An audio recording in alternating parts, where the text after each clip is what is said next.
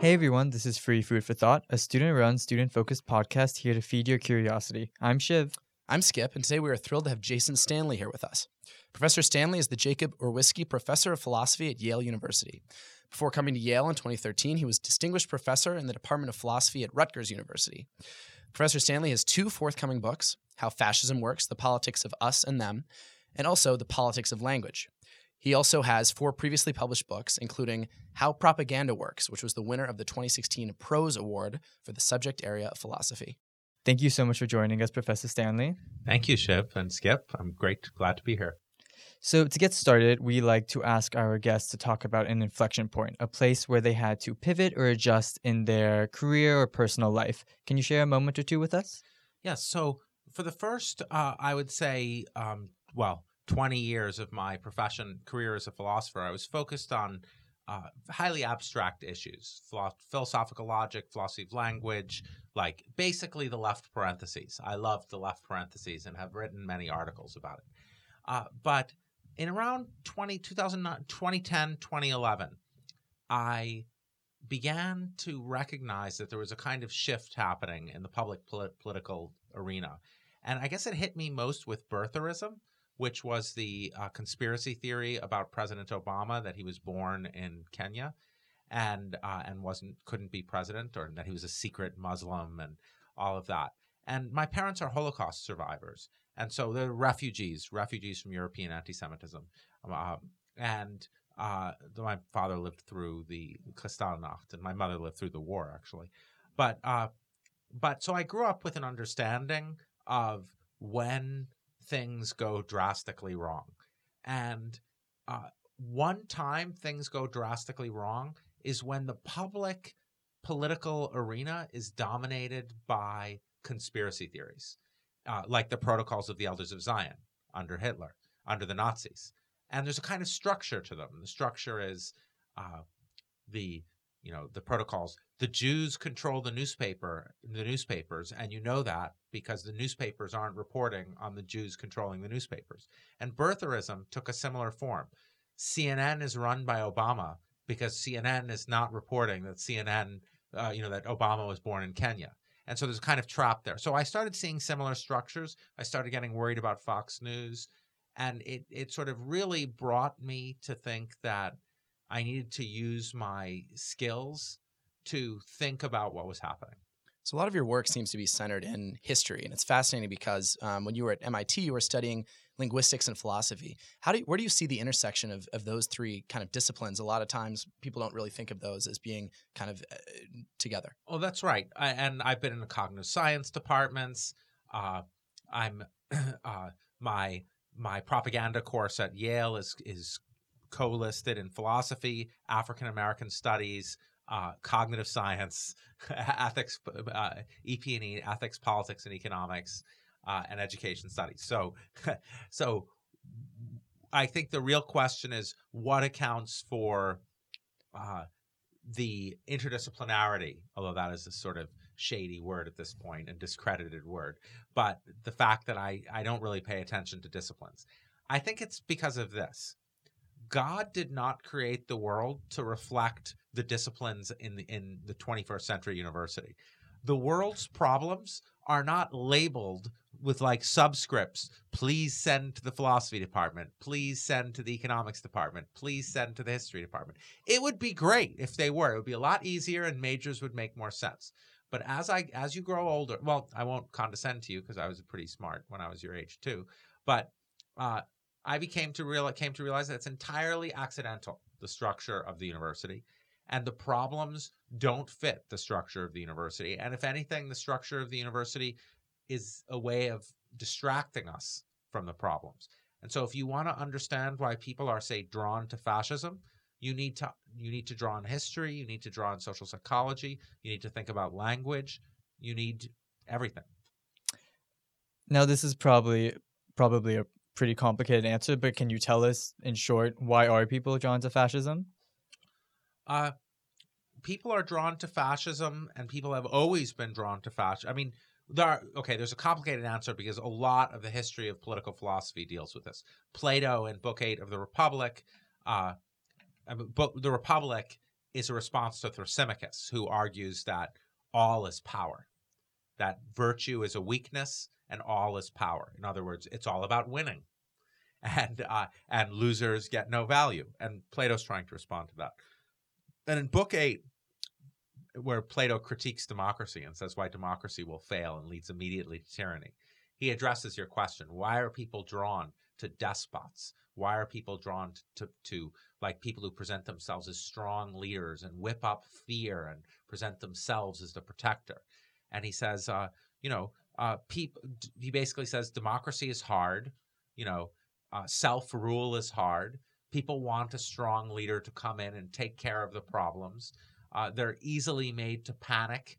They're easily made made to feel disgust about foreign foreigners. Um, uh, these are elements that political philosophers have been talking about since Plato.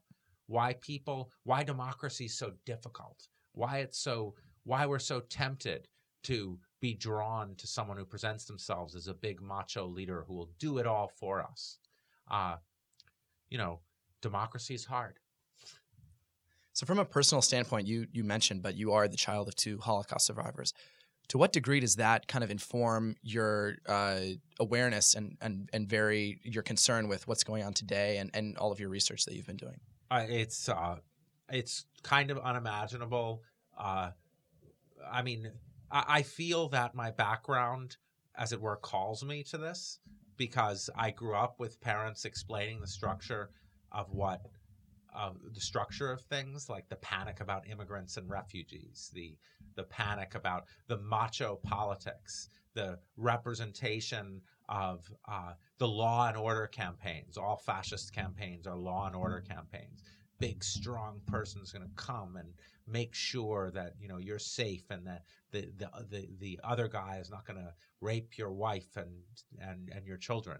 So these are things that that I grew up with because my parents grew up like what what when the Trump campaign started running, it reminded me of the of the stories my father would tell me about Berlin when he was growing up. When he learned to read by reading by the signs that talked about how horrible he was, Jews.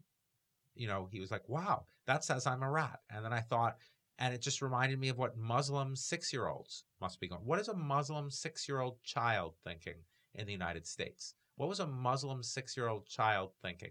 That experience, if you're Muslim in the United States, you're going to hand down the trauma that's happening to your children. I know because I grew up with parents who experienced that, who lived in a country that vilif- where the political campaigns were vilifying them.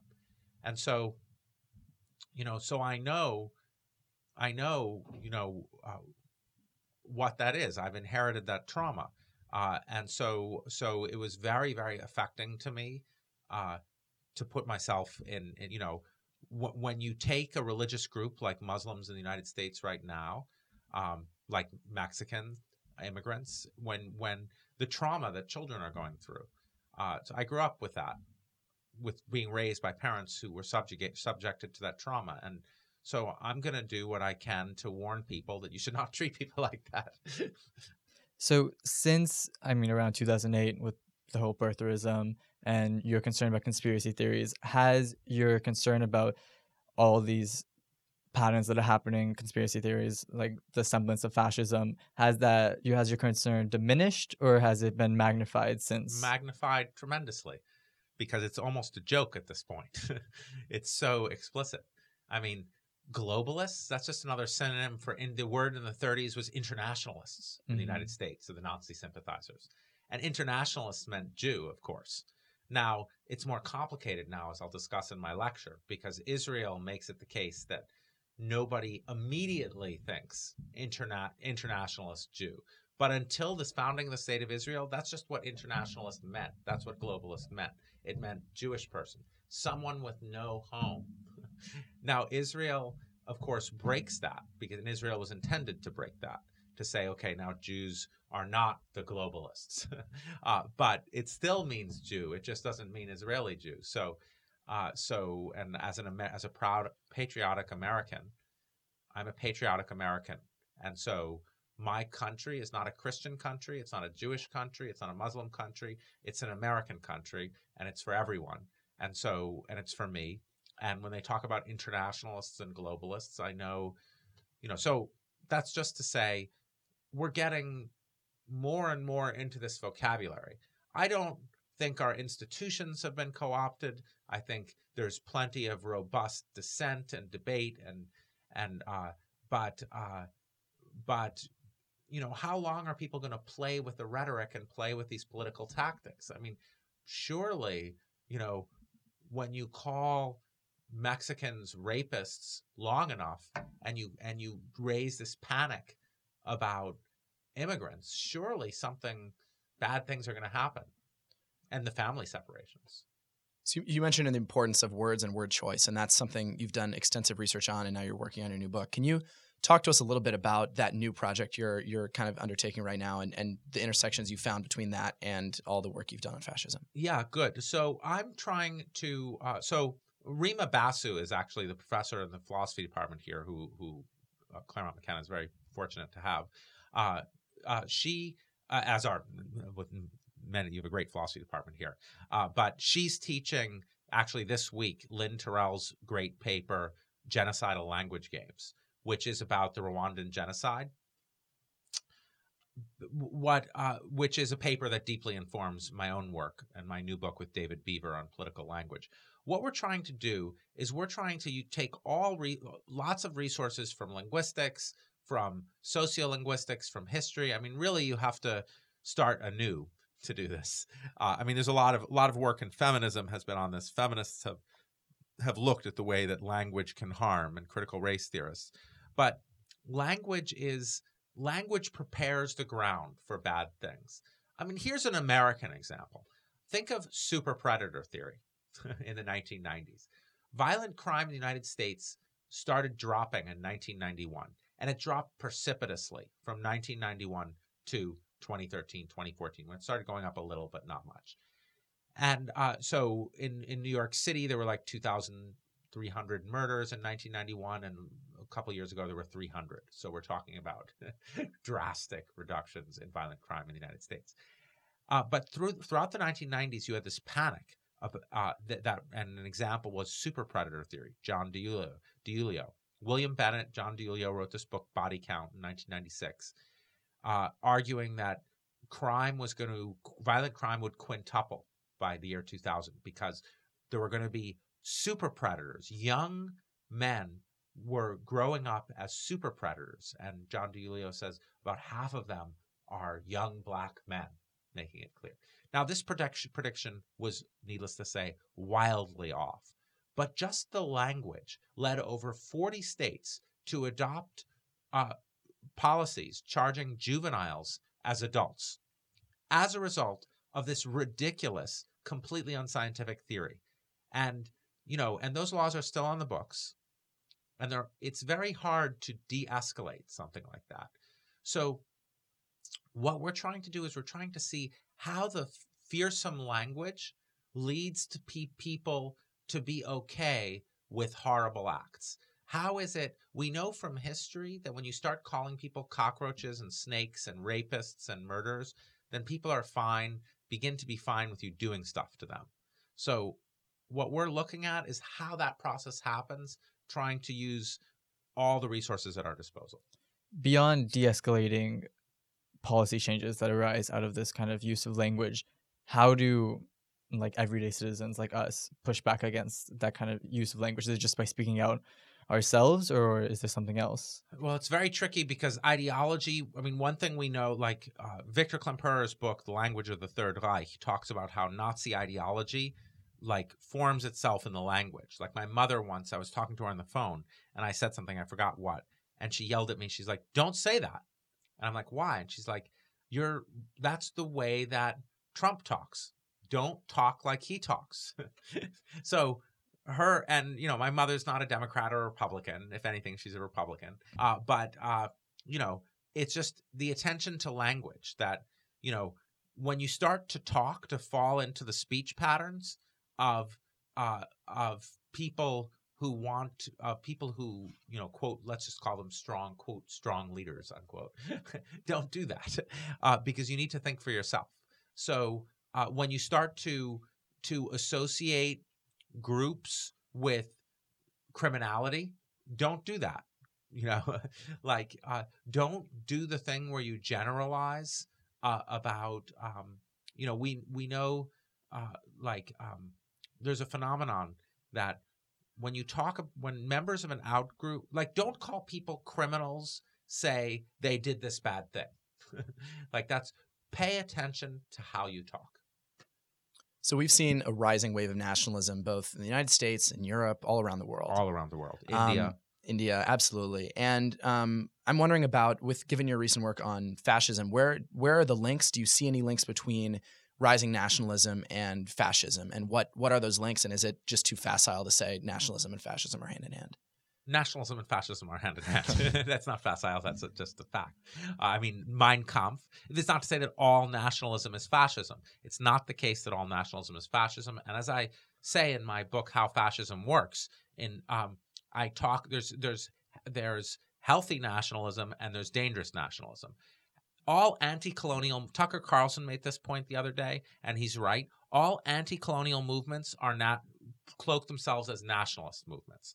So but if you think about it, what an anti colonial movement like Gandhi's movement or uh, the Mau Mau rebels in Kenya were doing is they weren't seeking domination, they were seeking equality. They were fighting against colonizers who were dominating them, and their nationalism took the form of saying we should have equality. So, nationalism, the vocabulary of nationalism used to say, don't extinguish us, is fine. But when you're the dominant group, like take the Hindutva movement in, in India, when you're the dominant group, when you're the Hindus in India, and you're, you have a, a, a nationalist movement saying Muslim Muslim Indian citizens are foreigners, and you're the dominant group, then that is the core of fascism. That's because fascism is about power and domination and fear of the other. And so nationalism when it's done by the dominant group when it's nationalism when it's like we we have to not be taken over by the minor- minority. We're the victims of equality. That is the core of fascism. Um, nationalism when you're just trying to preserve your identity in the face of somebody who's dominating you that's acceptable because the aim is equality. Switching gears just a little bit, you've spoken about pillars of nationalism, and one of them was anti-intellectualism. pillars of fascism Yeah. and then one of them, yeah, sorry, and then one of them was anti-intellectualism. That's obviously on a rise today. How do we kind of push back against that? It Um, seems so attractive to so many people. Yes, Hitler says, uh, you know, he lauds propaganda that appeals to the to the least to the least educated, uh, and uh, and as uh, the president said, you know, I love the I, love the less the, the the uneducated, the poorly educated. Um, so uh, so yeah, um, under these moments, and I'll talk about this in my lecture, the universities are under attack in all, all fa- in fascist movements attack the universities as bastions of Marxism and liberalism and feminism. Um, Central European University, the best university in Hungary, closed its doors this week, um, and is moving out of Hungary. So, uh, so uh, Hungary last week made it illegal to teach gender studies. So you have these attacks on the universities. You have universities represented as as bastions of liberalism and leftism and Marxism and feminism. And you have these demands that the univers- universities be more nationalist and have more right wing figures who uh, who represent the real nation. And uh, and you know, so so you have to protect. You have to protect the. Uh, you have to protect.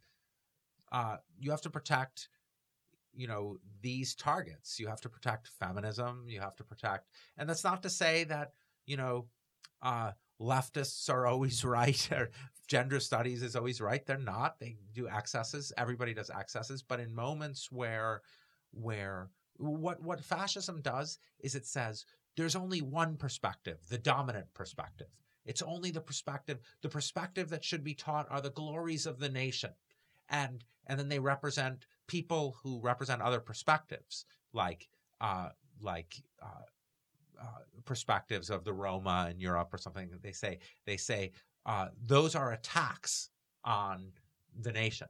So you have to, um, and I think ultimately you have to res- protect truth because the fact is, truth, the facts of history are that we all go through history together. And so history has many stories at once. Women go through history, men go through history, black people go through history, Muslims go through history, Christians go through history, and they each have a different perspective because different things happen to them. And so you need each represented. So if you protect truth, you're going to be good. So, unfortunately, we only have time for one more question, but it's a question we ask all of our guests. And the question is What is your personal definition of success, and what advice would you give to students in defining success for themselves? So, um, I don't think success has any content because it's a relational word. It means success at doing something. And you can be successful at counting blades of grass. You can be successful at scratching your ear. So I just don't think the word success means anything because what has all the meaning is the thing it's related to, namely what you're successful at. And that just has all the content is the thing it's related to. And the word success itself is meaningless. Very philosophical. Very. Um, unfortunately, that is all the time we have for today. Thank you again, Professor Stanley, for joining us. And to all of our listeners, remember to stay hungry. Thank you, Shiv. Thank you, Skip.